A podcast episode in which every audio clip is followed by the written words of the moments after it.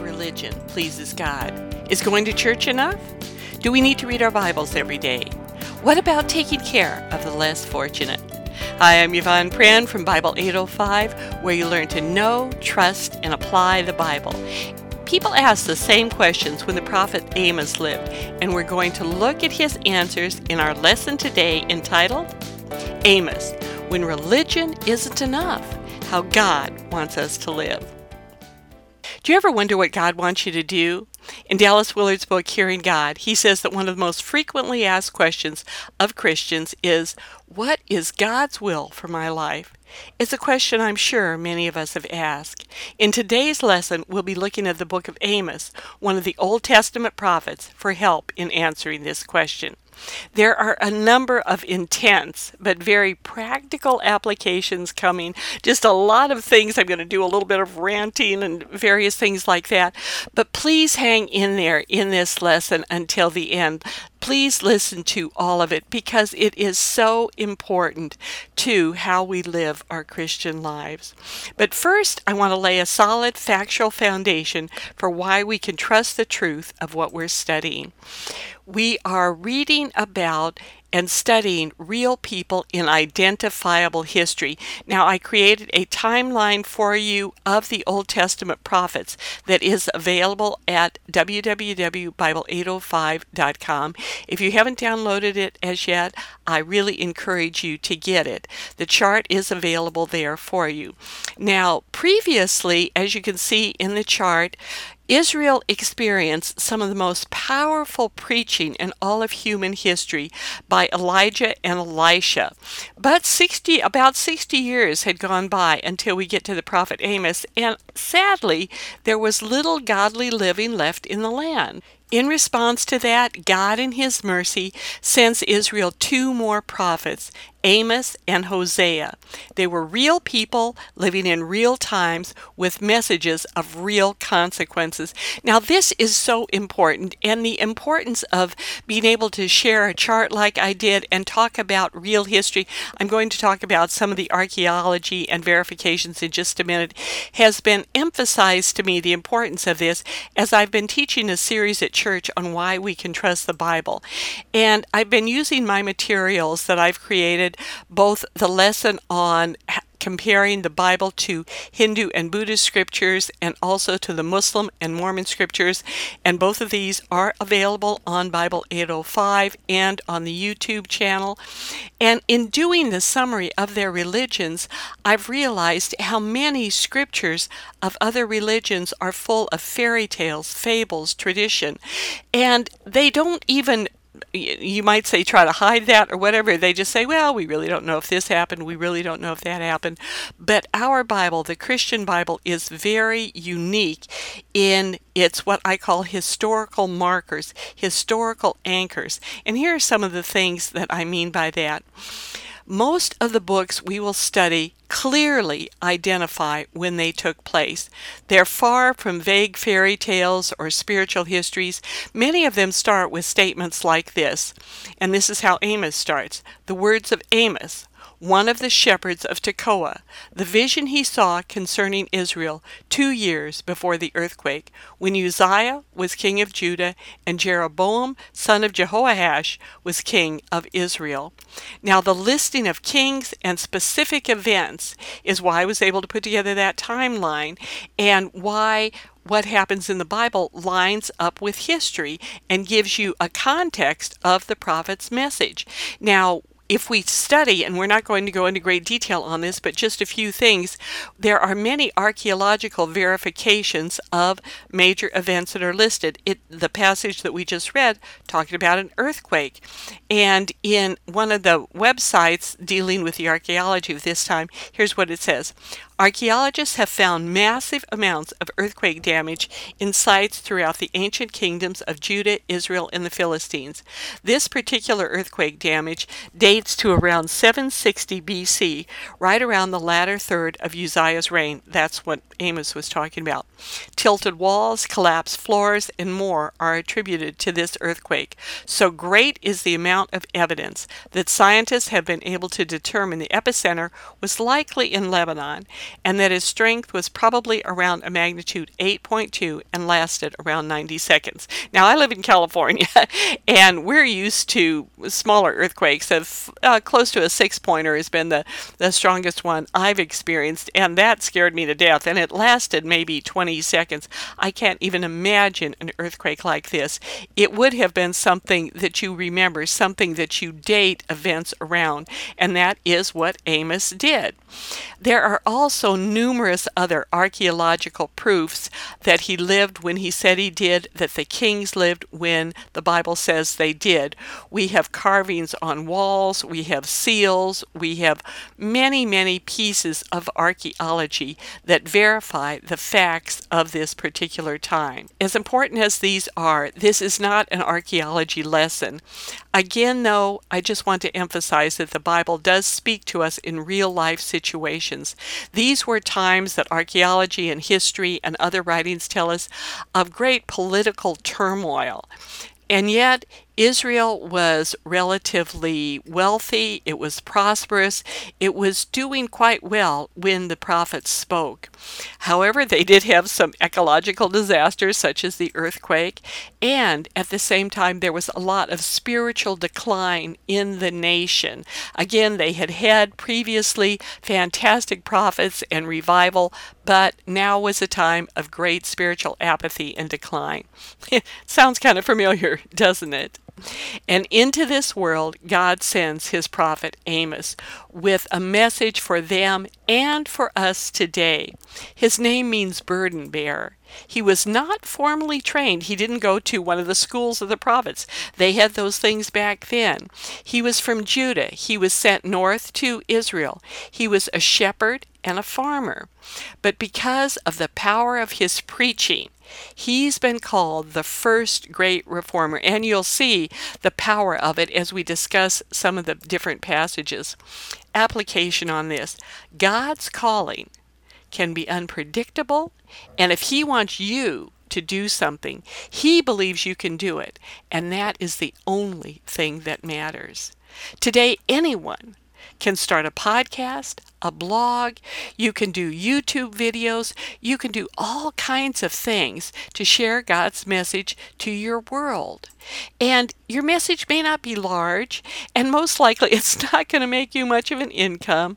But if you feel called to do it, I encourage you to do it. I know some of you out there have been doing some things like this. You've let me know, and I just cannot encourage you enough. Keep doing it. Keep sharing God's word.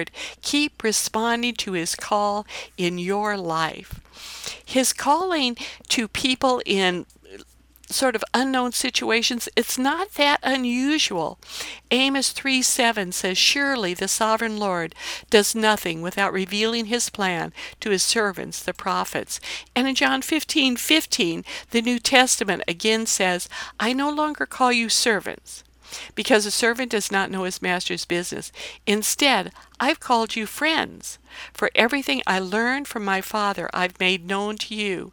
And with this knowledge that we now have, Jesus goes on to say to his disciples, And I know to us also, as the Father has sent me, I am sending you. It may not be to another nation, but it might be. And with the internet, with the tools that we have today, you can have an extraordinary calling if you just listen to what the Lord wants you to do. You're listening to this particular lesson for a reason. And I guess that it's fair warning that God wants us to not only learn from His Word, but to share it with our world in whatever way we can. Earlier, I challenged you to consider ways that you can get the message out there to do that. You may not be called to create your own messages, but please do help me share the messages of Bible 805. I work so hard on this and I work such long days that I don't have time to do nearly as much letting people know what I'm doing as I do just creating these lessons and studying and putting them together and taping them and editing them and all those different sorts of things.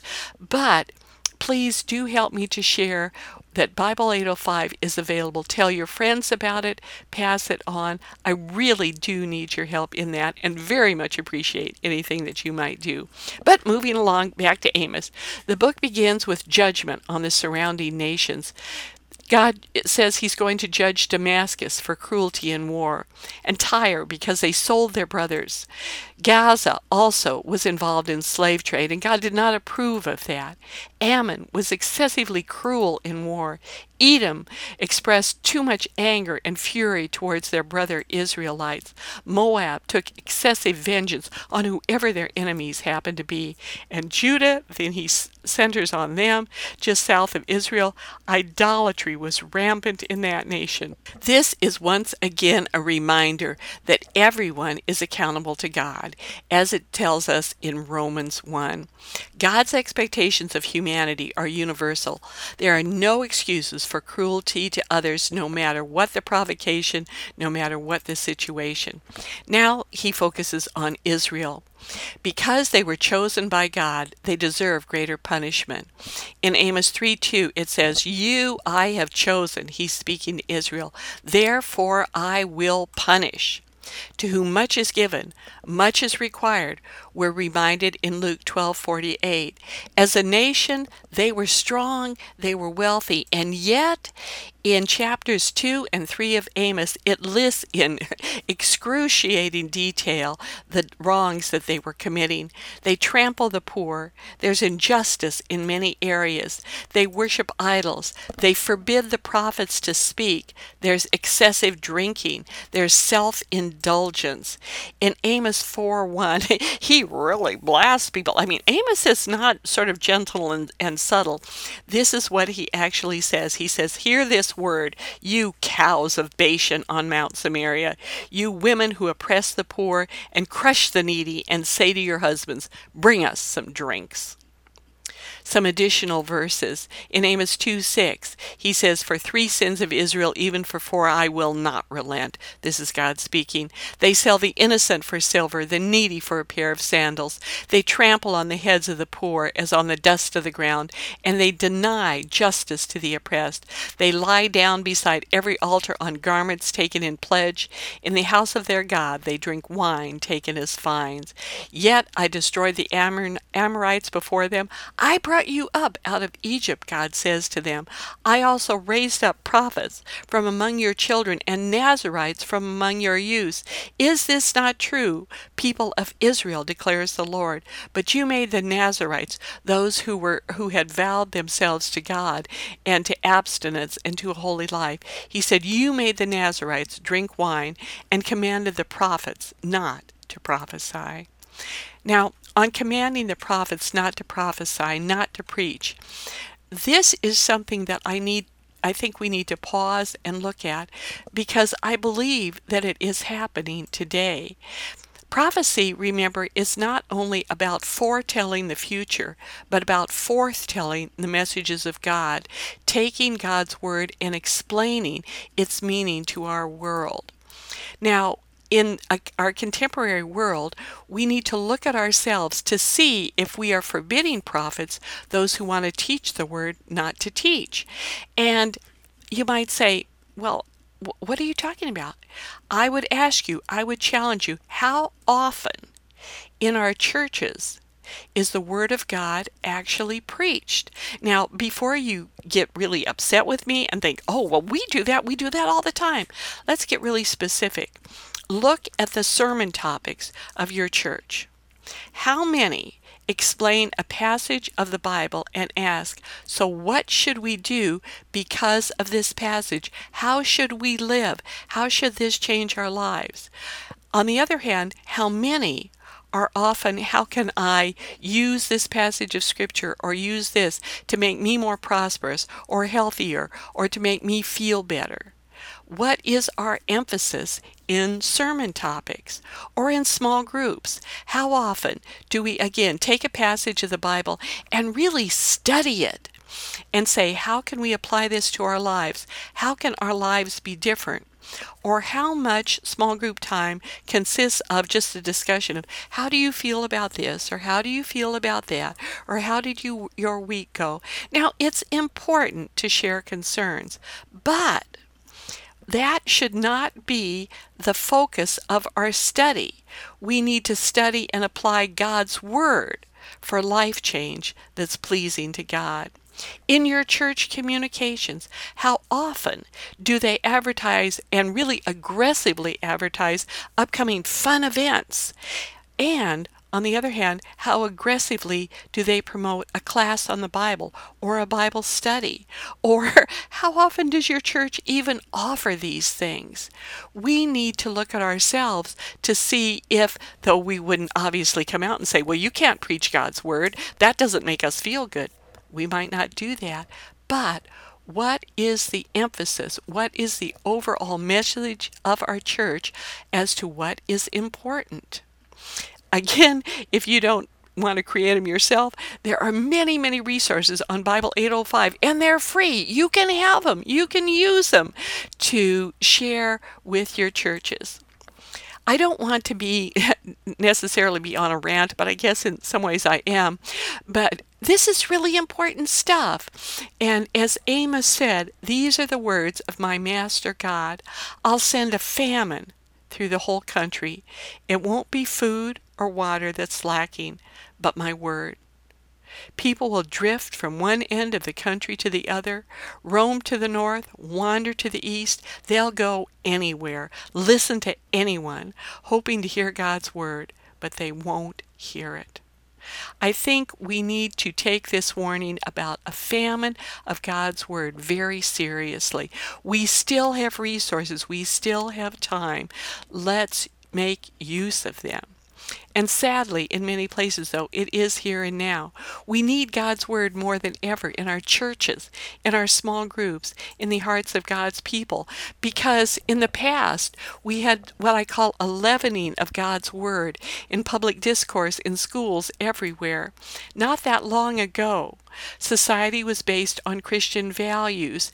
It wasn't that long ago that in schools people could pray. They could, I remember even in school, uh, some of my teachers would still ask a blessing before lunch. Now, I know that really dates me as an older person, but that wasn't that long ago. When I often use the example when Billy Graham was preaching and he would say, The Bible says, that meant something to people. It doesn't today. They don't care.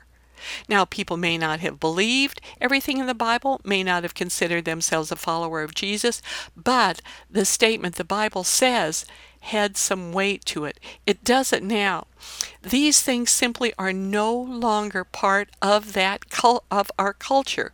We need to intentionally study, intentionally learn God's word. And the problem again isn't only in society. I think many Christians really want to please God, but they don't know how to do it. We don't have society standards. We have to get it from God's Word. And the reason they don't know how to do it is they don't know the Bible, they don't know God's Word.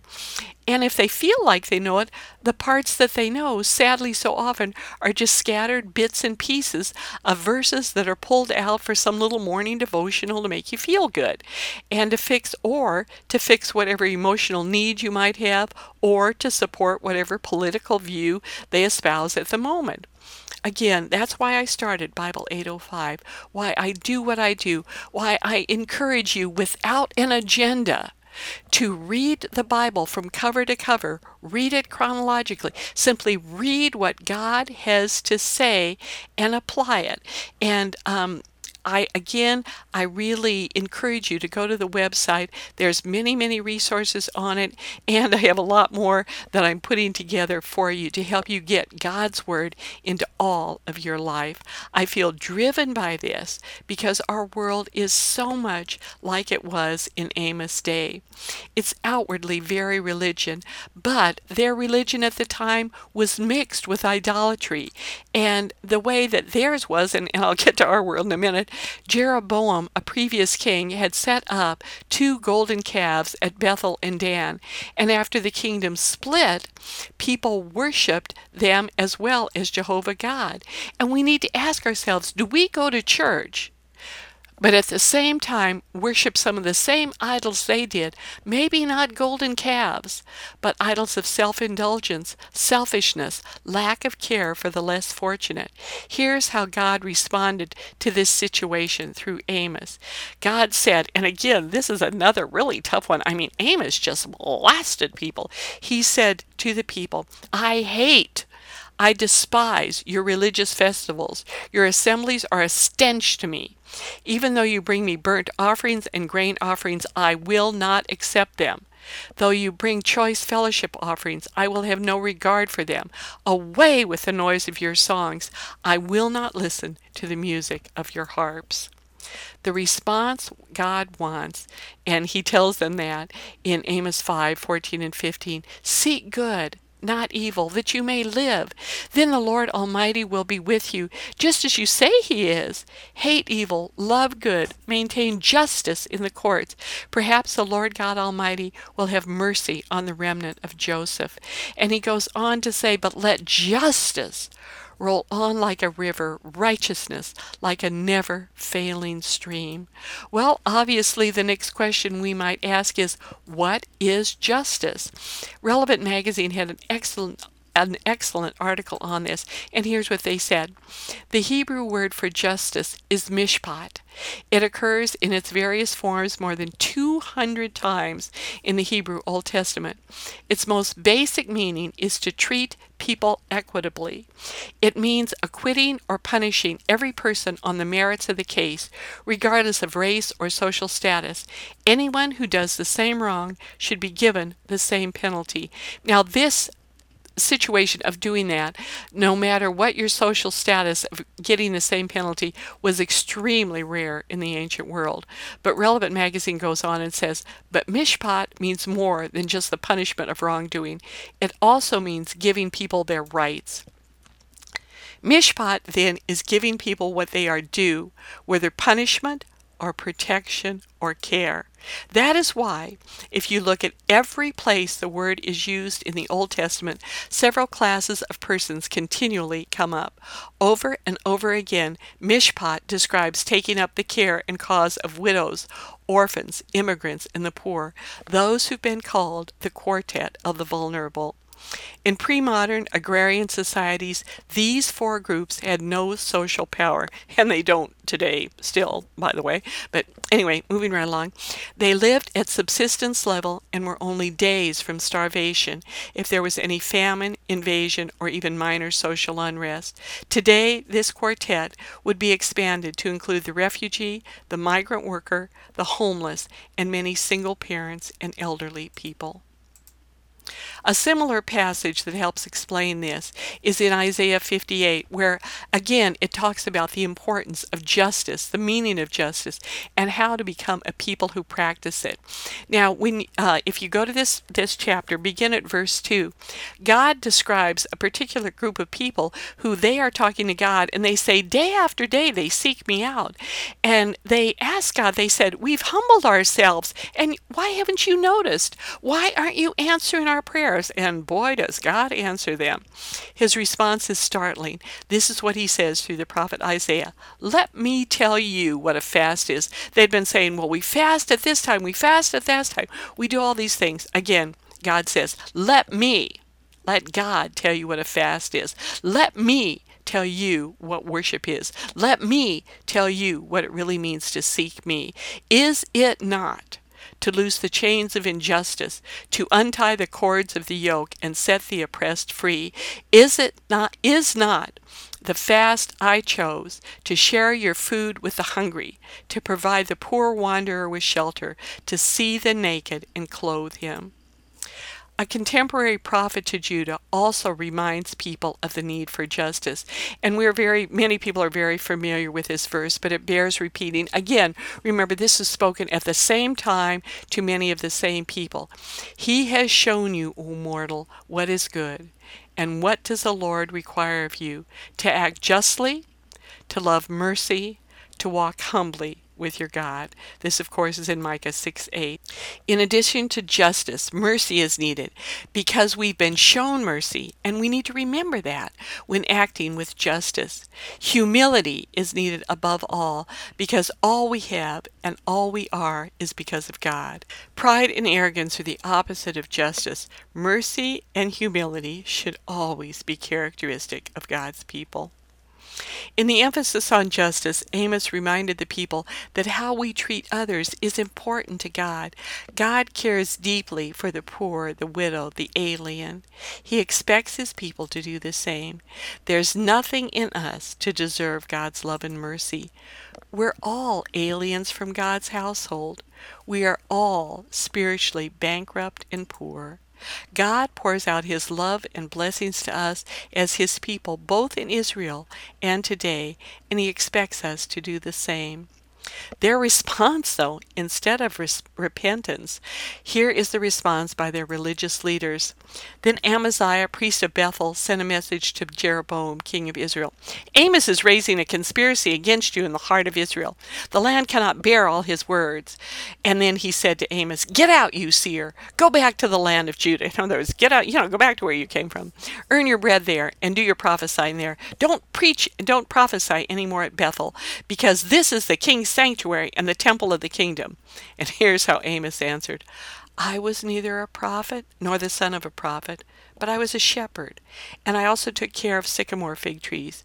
But the Lord took me from tending the flock and said to me, Go prophesy to my people Israel. Now then, hear the word of the Lord. The people didn't want to hear the messages of kindness, justice, and mercy. They didn't want to hear them then, any more than people do today. Amos responds with this message of judgment Hear this, you who trample the needy and do away with the poor of the land. I will turn your religious festivals into mourning, and all your singing into weeping. I will make all of you wear sackcloth and shave your heads. I will make that time like mourning for an only son at the end of a bitter day. I will give the command, and I will shake the people of Israel among all the nations, as grain is shaken in a sieve, and not a pebble will reach the ground. All the sinners among my people will die by the sword, all who say, Disaster will not overtake or meet us. And in less than fifty years, Assyria conquered them. Yet beyond judgment, Amos prophesied mercy and hope. He goes on to say, In that day I will restore David's fallen shelter. I will repair its broken walls and restore its ruins, and I will rebuild it as it used to be, so that they may possess the remnant of Edom and all nations that bear my name, declares the Lord who will do these things. And I will bring my people Israel back from exile. They will rebuild the ruined cities and live in them. They will plant vineyards and drink their wine They will make gardens and eat their fruit. I will plant Israel in their own land, never again to be uprooted from the land I have given them, says the Lord your God. A constant message in all of the prophets is of hope and mercy after judgment. But I would be remiss if I didn't remind us all that some judgment is final. The same expectations that God had for the people of Israel, He has for all of us today in who we should care for, how we should live our lives. And I think it's really important to look at this passage with that in mind. And that's one of Jesus' last sermons. We're in Matthew 25, and many of you are familiar with this, but listen again to it. In Matthew 25 31, where Jesus said, when the Son of Man comes in his glory, and all the angels with him, he will sit on his glorious throne. All the nations will be gathered before him, and he will separate the people one from another, as a shepherd separates the sheep from the goats. He will put the sheep on his right and the goats on his left. Then the king will say to those on his right, Come, you who are blessed by my Father.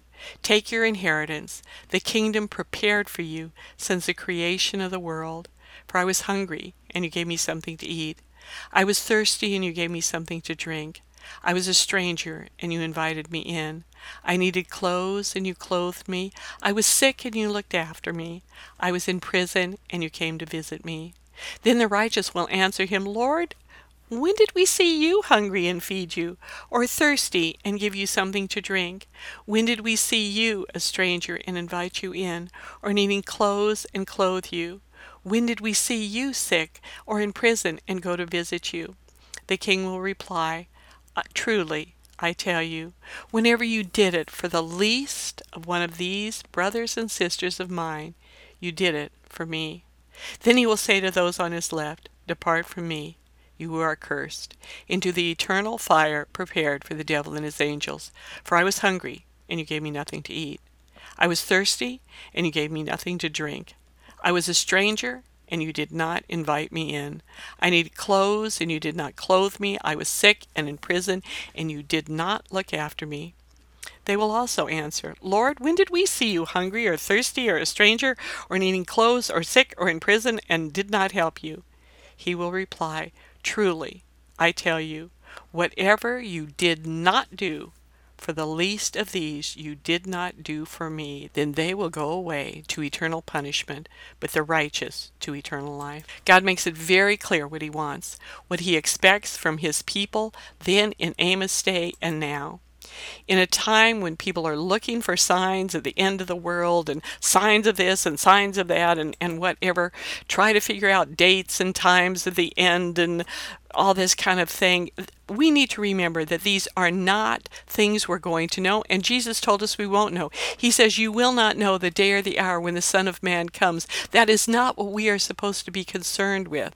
What we do know is what is important to God, and at the final judgment, this passage is very clear about it we might not know how to live these commands out. How do you feed the poor? How do you feed the hungry? Maybe you're homebound yourself, whatever.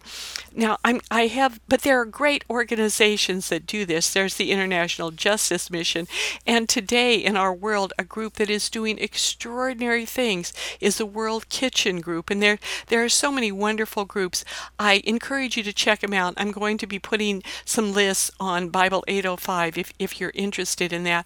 I'm sure many of your churches have absolutely wonderful outreach programs and prison visitation programs and all kinds of things. Be involved in these things and live out the expectations of Jesus applications, final applications. Are we living God's priorities according to Amos and according to this final message of Jesus? Justice and care for others, especially the downtrodden, is not optional.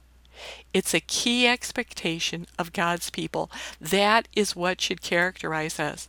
Religious observances do not take the place of actions, of reorienting our life's priorities. You don't have to do really big things, but we can do whatever we can. God's mercy is long, but it should never be taken for granted. We should be people whose lives reflect the justice, mercy, and humility in all we do, and especially how we treat others, always remembering the message of Amos and of our Lord when he said, The king will reply, I tell you truly, whatever you did for one of the least of these brothers and sisters of mine, you did for me. Let's treat all our world everyone that we meet, those we don't meet, the ones we just see through the media and that we can give to and help, remember that when we do that, we're doing that for our Lord Jesus. That's all for now. I warned you that this one would be a bit of a rant and a bit of, of heaviness, but I do pray that it is useful to you. Do check out the notes from this lesson, the resources, and all of the things that go along with it at www.bible805.com. And until next time, I'm Yvonne Pren, your fellow pilgrim, writer, and teacher for Jesus. And I'd like to close with this benediction. May you know the invitation of God to move from confusion to clarity, from wandering to rest, from loneliness to knowing you are loved, from turmoil to peace, from wherever you are on your spiritual journey to a growing knowledge of God's Word and in your personal relationship with the Father, Son, and Holy Spirit.